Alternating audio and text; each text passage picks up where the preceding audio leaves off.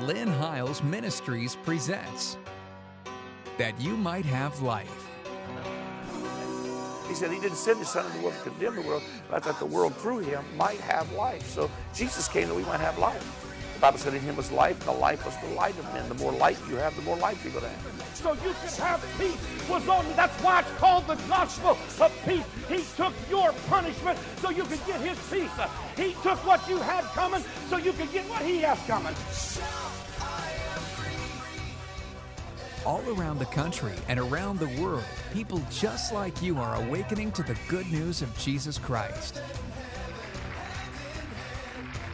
What God wanted to do was release the kingdom of God in your life until the joy and the peace and the righteousness of the Holy Ghost would so fill your life. I don't want to just make heaven my home.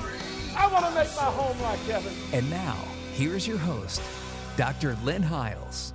Welcome to the program again today. I trust that you've been blessed by uh, the series that we've been sharing for the last two weeks I've had on the program uh, my oldest son, Jeremy, uh, who pastors a great church in Northern Virginia, literally uh, in Winchester, Virginia. If you are anywhere within driving distance of Winchester, Virginia, uh, you owe it to yourself to go by their church. And uh, they actually meet on Monday nights. A lot of people are like, well, I have church on Sunday or whatever, uh, but uh, they actually meet on Monday nights. And so far, that's been working for them. They've planted a church in Winchester, Virginia, where my youngest son leads the worship for him. And I really encourage you to go on their website, get some information, go listen to him teach. He's been teaching for the last several weeks on the book of Revelation.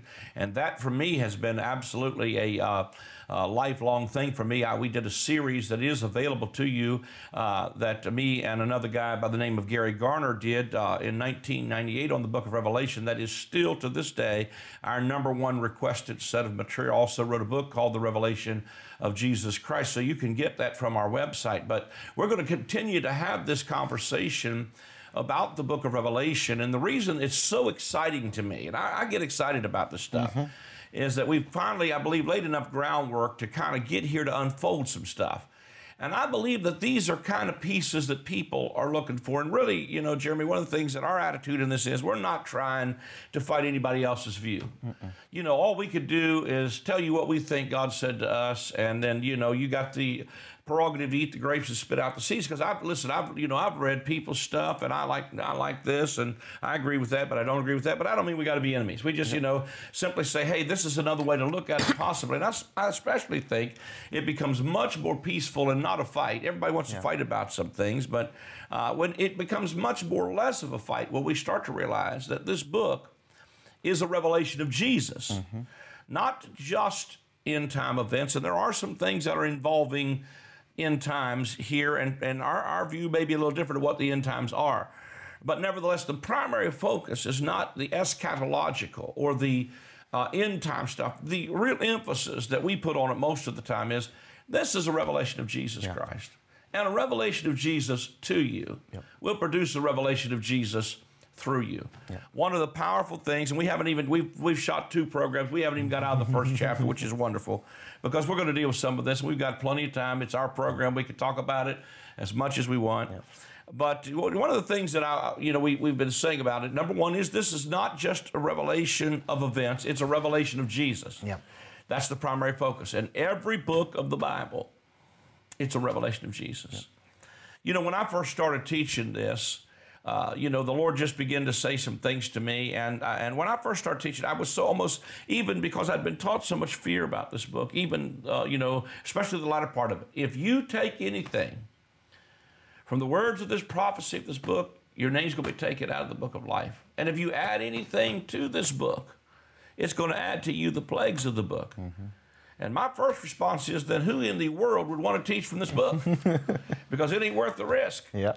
But when I really begin to realize that what that's talking about is that anything that we take away from the revelation of Jesus, it takes something from something to work in our lives. In other words, when they came up out of Egypt, God said, Don't eat the lamb sodden with water. Okay.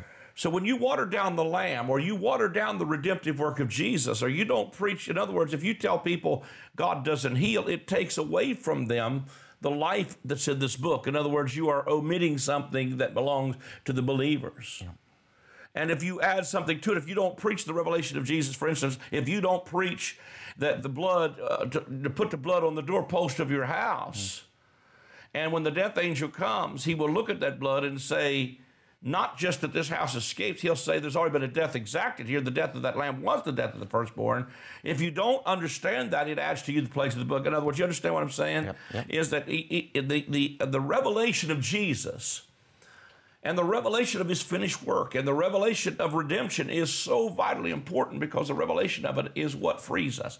And I believe that really this book of Revelation is to the believer not a revelation of what's coming or the coming catastrophes but a revelation of what you've been redeemed from. Because if you read the rest of this book, a lot of these vows that are poured out, these judgments that are found, you know, they are not, uh, I mean, they, they certainly did come upon apostate Israel, I believe in 70 AD, historically were fulfilled. But to the believer that heard the words of Jesus, that when you see Jerusalem encompassed with armies, you better get out of uh, Jerusalem. Yep. Uh, none of those plagues came upon them, so they really received the redemption from this. But but even more than that, it's about redemption. Yep.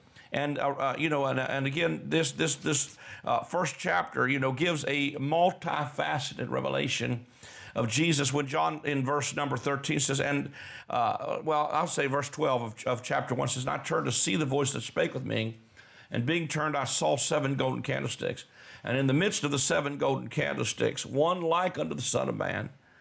clothed with a garment down to the foot, girt about the paps with a golden girdle. His head and his hair were white like wool, and white as snow, and his eyes were as a flame of fire, his feet like a defined brass, as if they burned in a furnace, and his voice was the sound of many waters. He had his right hand seven stars, and out of his mouth with a sharp two edged sword, and his uh, countenance was as the sun shineth in his strength. And when I saw him, I fell at his feet as dead, and he laid his right hand upon me, saying unto me, Fear not, I am the first and the last. I'm he that lives and was dead. Behold, I'm alive forevermore, and I've got the keys of hell and of death. Write the things which thou hast seen, and the things which are and the things which shall be hereafter. So he's telling you several things. First of all, write the things which are, uh-huh. uh, well, write the things that you've seen. Write the things what are and the things that are going to be. So it is again was, is, is to come. So this is an unfolding revelation, an unfolding book. And he says, uh, uh, write the things which thou hast seen, and the things which are, are, and the things which shall be hereafter, the mystery of the seven stars, which you saw in my right hand, and the seven golden candlesticks. The seven stars are the angels, literally the pastors yeah. of the seven churches. And the seven candlesticks which you saw are the seven churches. So if he's the one, and this is the revelation of Jesus yep. Christ, and it's a revelation of Jesus Christ, and when John turns to see this revelation, he doesn't see, he sees this multifaceted picture multi-dimensional revelation of Jesus, and where he sees him at is in the candlestick. We probably could take a couple times even just to deal with this candlestick. But when he sees him in the candlestick, he tells you here's the mystery of the candlestick. The seven golden candlesticks are the seven churches. Say it another way. This is a revelation of Jesus walking in the midst of his church. Yep. Because if it's not a revelation of Jesus to you, it'll never be a revelation of Jesus through you. So when he gets a revelation of Jesus to you, it's going to manifest through the church. Yep. It's going to re- manifest through uh, these pastors of these seven churches that are making a transition and they are repenting, they are metanoia, they are changing their mindset and they are transformed. It is great to have you on. Uh, I know I keep giving these long introductions, but it's great to have you on. And uh, I know it's when I seven or eight minutes, and I know you're ready to go too. So it's great to have you on the program. I figure it's just like church, just tell you to take your time. Uh, the uh, I was thinking too while you were saying when you were just kind of talking that. Uh, you know, Jesus said, when the Holy Spirit comes, it will come and testify of me. It won't boast of itself. It won't boast of another. It will testify of me. And John said, when he wrote this, he said, I was in the Spirit on the Lord's day when I heard this voice. In other words, he was in a place where he could hear something boast of Jesus. So everything about this book, everything we're going to read from it, is going to boast about Jesus, going to testify about Jesus and what he did. I, I, I, I say this all the time, and I, I think that one of the greatest uh, I, think one of the most, det- let me say, I believe one of the most detrimental things the church can ever do is take away anything from the personal work of Jesus Christ and what he did in his death, burial, Absolutely tragic if they do. If we don't, if that's not our main focus, then our, then our vision is askewed and our, our, our, focus is wrong. Uh, you know, I believe sometimes we get so caught up in what's happening in the world, we get a worldview, or we get an earth, we get like the woman bound uh, to the earth. You know, she's she- she's got a stooped back, just bound to the earth, and she can't lift herself up to look at something different. And what happens is when you when you have a vision that's always on the earth, the, the, the world around you, how bad everything is, you can't see the end of what's been abolished. You can't, you can't lift up your eyes and see what Jesus has already done to redeem us from that. Uh, we talked a little bit last time about whatever you put your focus on is what you're going to be, uh, Yep. that's what you're going to be transformed Yep. into. If your focus is always on sin and how bad the world is, you're going to be transformed into sin and how bad the world Yeah. is. Uh, if your focus is upon Jesus, then you're going to all of a sudden your worldview is going to be, hey, it's altogether lovely. It's all you know that the world is the Lord's and the fullness thereof, the world and all they that dwell in it. You Yeah. start all of a sudden your perspective begins to change from thoughts of death to thoughts of life.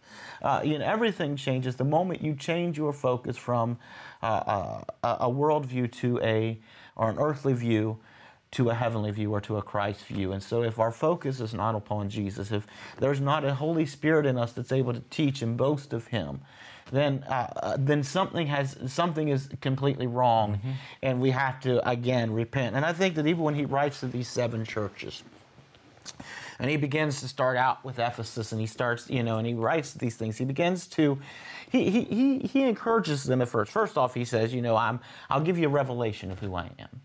You know, rather it's uh, the one standing in the midst of the candlestick, or the one with the two-edged sword in his hand, or if he's the first and the last. He gives them a revelation of him because he's wanting to change their focus from what they are around because he said you know i know that you know some of them he'll tell them you know i know that you you're you're there where satan has a synagogue. You're you know you're there where you know you're those that say they are jews and are not. You've tested those that say they are apostles and are not. You know they they they, they got to focus on some other things but what he's trying to do is get them to focus away from what is askew to a revelation of who he is because it's going to change their worldview of something. It's going to change how they see things. In other words, if you begin to put your focus completely on Christ, rather than on uh, this woman Jezebel, you know, or this or that, or whatever the problem is around you, change it from the problem to the solution. Yeah, yeah. Uh, you know, I, I believe that the reason why he does that is the same. Re- you know, he's it should put them in remembrance of what happened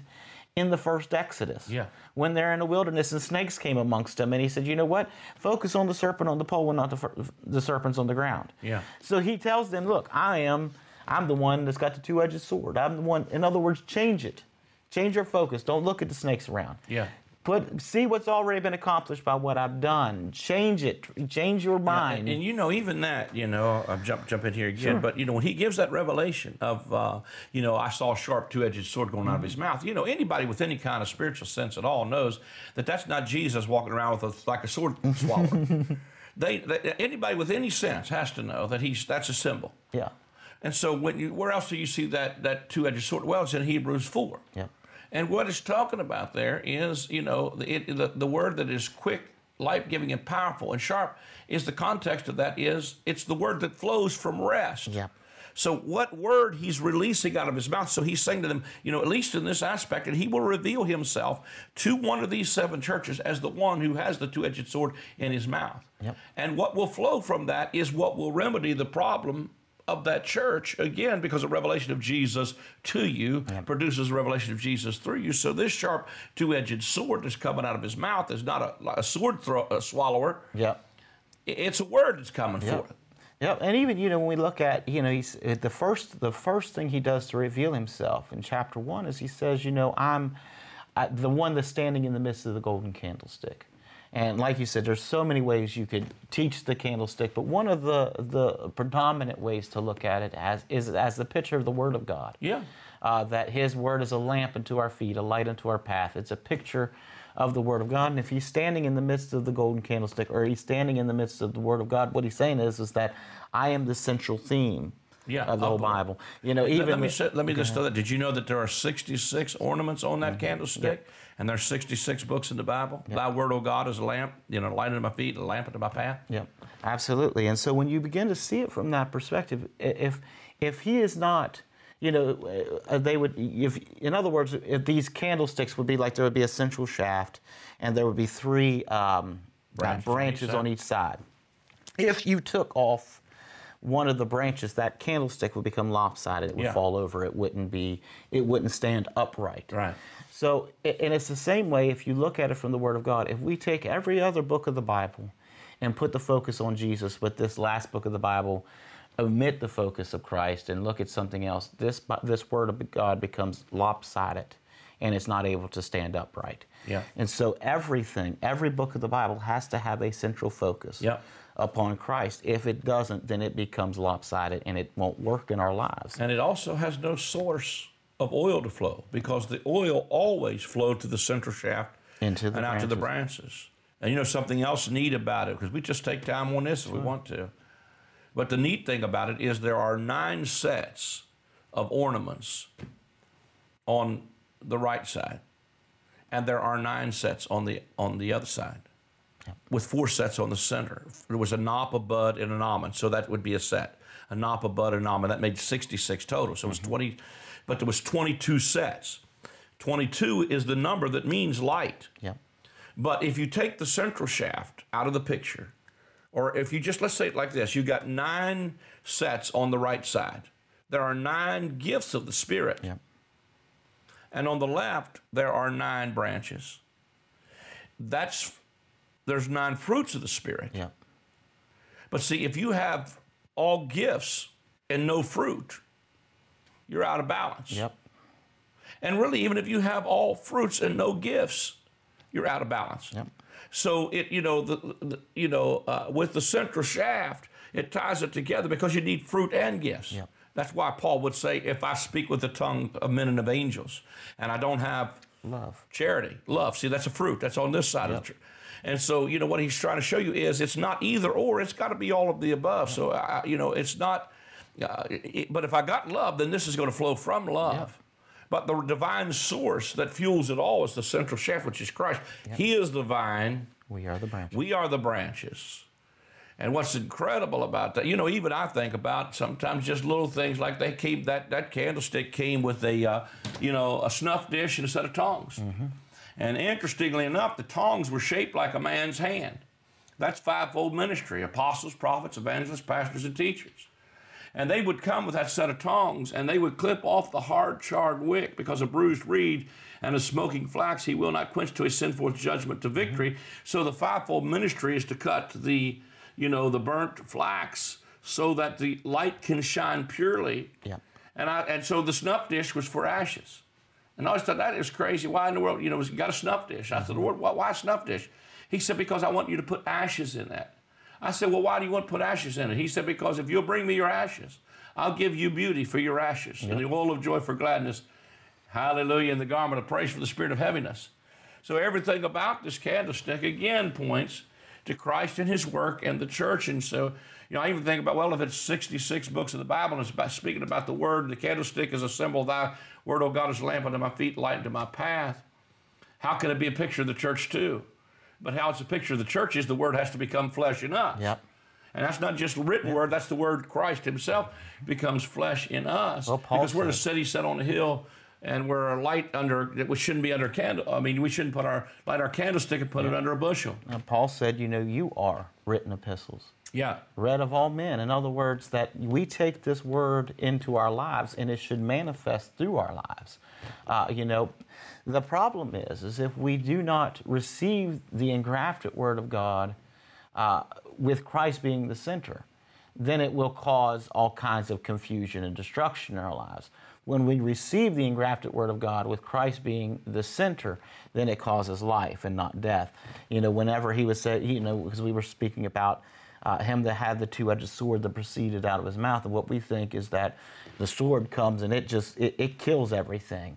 But he's but uh, when Paul wrote to Timothy, he said, you know, the word will right you will you you are a workman and needs not to be ashamed rightly dividing the word of truth that when the word comes it's quick and powerful and it will rightly divide. It's not the sword is not necessarily there to kill. It's there to cut off anything that is not uh, beneficial to who you are in christ it's there to divide you know where because we, used to look at that scripture and he would say uh, study to show thyself approved and i would look at that scripture from a workspace if i had to study to get god's approval well, that wasn't when the sword when the sword was rightly Yeah. applied to my life. When he, when God came with a two-edged sword into my life, He didn't kill me with that sword. Right. He cut off something that was not beneficial to me so that I could rightly divide that word of truth and see it's not that I study to get his approval, it's that I'm studying to see that I'm approved. Yeah. That I was that just like he was made to be sin, I'm made to be righteous. That's rightly dividing the word of truth. I didn't have to study to get righteous.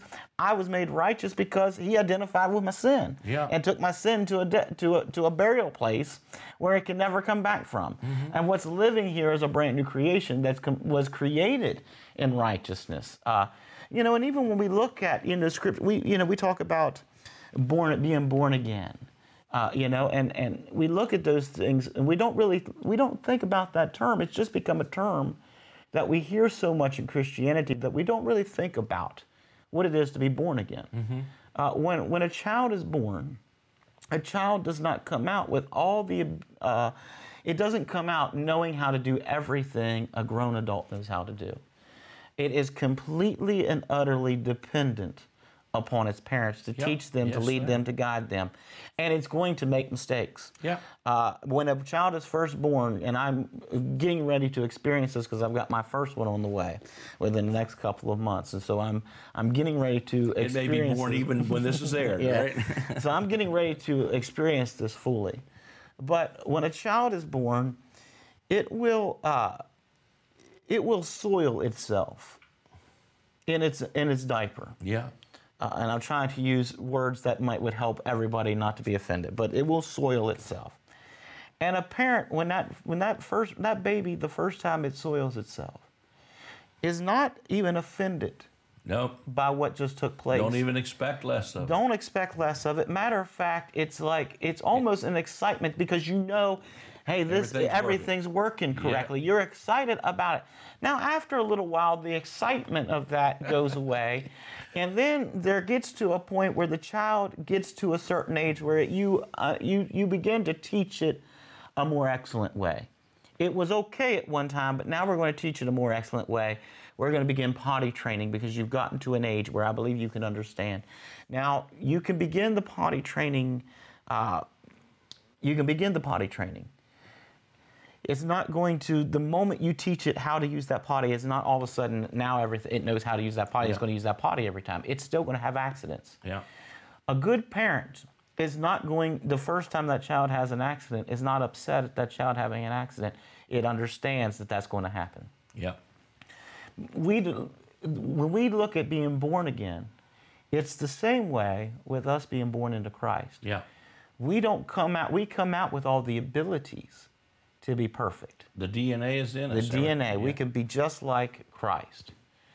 But there's still some training that has there's there's Yeah. this constant coming to the word where at first we may uh, soil ourselves.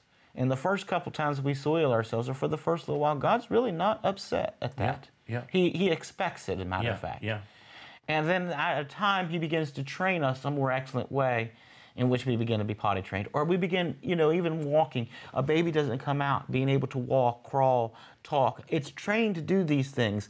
And when it's when you take a baby that's learning how to walk, it's going to fall the first couple times. Nobody's upset that the baby fell. The baby's being we're excited that the baby gave it a try. It's Yeah. the same way with Christ. God expects sometimes for us to make some mistakes. Yeah. It's not. It doesn't pull us out of of the nature. beating us down, he gets us back up. Says, "Come on, come on, try Yeah, to try and it it again," doesn't pull know. us up out of his nature. It doesn't pull us up out of the family. It's expected. He begins to pour we're out. Not, we're not matter of fact. We're not lost. We're still there. Matter of fact, he pours out because he gives grace to the humble. He gives more grace. That where sin abounded, grace did much more abound.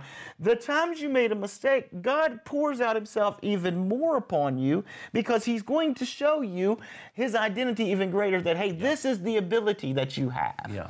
This is really who you are. And yeah, you may have fell, you, but I'm excited that you took a couple steps. I'm excited that you told me that maybe you needed to use the bathroom this time and we could make it to the potty. I'm excited to look when you say, Dad, look, I used the potty and you want me to see it in there. Yeah. You know, Yeah. uh, when you're a teenager, I don't want you to. I don't want you to call me and tell me to come see it. But when you're a baby, I'm excited for you because I understand the Yeah. big deal that it is. And it's the same way with God. God's excited. He pours out.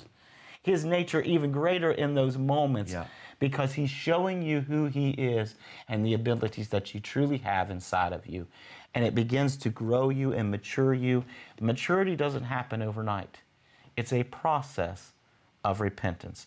And when he writes these seven churches and begins to say to repent, to change your mind, he's not necessarily mad at them, although there's these things he does want to change. But he's going to encourage them in the nature of who they are. Here's a revelation of who I am that will cause the repentance, the change to come, so that you can, because I want you to see the identity and the ability that you truly have. And you know, I, I was thinking while you were saying that as well that the, the, the even the scripture you were quoting Hebrews four, for the word of God is quick. That doesn't mean it's like fast. We, mm-hmm. we that's that's an old English word. It means it is life giving. Yeah. It is quick and powerful. Way you know the way most people use the sword, it's mutilating and killing. But it's really that's not the context. Once again, you know the word, uh, the verse above that is he's talking about the word that flows from rest. and then right in the context of rest, he said, "For the word of God is life giving and powerful, and it's sharper than any two edged sword, dividing asunder between thought and intent, you know. And so it is the word that flows from rest, and it's not mutilating, and it's not beating you up, but it is life giving and it's powerful. Because, like you said, when you learn how to rightly divide the word of truth, it is really that's not learning Greek, Hebrew, and how to break down, uh, uh, you know, uh, a text homiletically. It is a it, is uh, being able to discern what is truth in relationship to the old covenant and what is truth in relationship to the new. That's rightly dividing, and because one of them studies to show yourself approved, while the other one disapproved you, disqualified you, and the other one qualified you. And so that's what the new covenant's about. We're about to run out of time. Again, this has been a very powerful study. We're going to continue it. I really want you to encourage your friends to. Uh, uh, tune in to us. If you missed some of the programs, go back to our website. You can watch it in archives there on our website. And this is our third program where we've talked about the book of Revelation. And I believe you're going to be blessed by this series as we continue this ongoing dialogue uh, with uh, the book of Revelation with Jeremy coming back. Uh, you know, I, I, I, trust you've been watching our program. And if you have, uh, you know, consider if you like what you're hearing. Uh, you know, I, I, realize we may be a little different to some of the others that are out there, but we're, we're not trying to be the same as everybody else. But if you're enjoying what we're saying, consider partnering with us to be able to let the rest of the world be able to enjoy the same gospel that you're enjoying. And if you'll do that, there'll be a number on the screen or a place that you can write or go to our website and do that. And it helps us to keep the gospel of grace, the gospel of the kingdom on around the world. God bless you and thank you for tuning in. This series is about living life in the context of sonship. Jesus is recognized as a son in the River Jordan by his Father. Flowing from his identity as a son, Jesus comes up out of the wilderness in the power of the Spirit with incredible demonstrations of the miraculous. He introduces to his followers the new covenant idea that God is more than just an austere judge. He is our Father. Beloved, now are we the sons of God. Let us awaken to our true identity and set create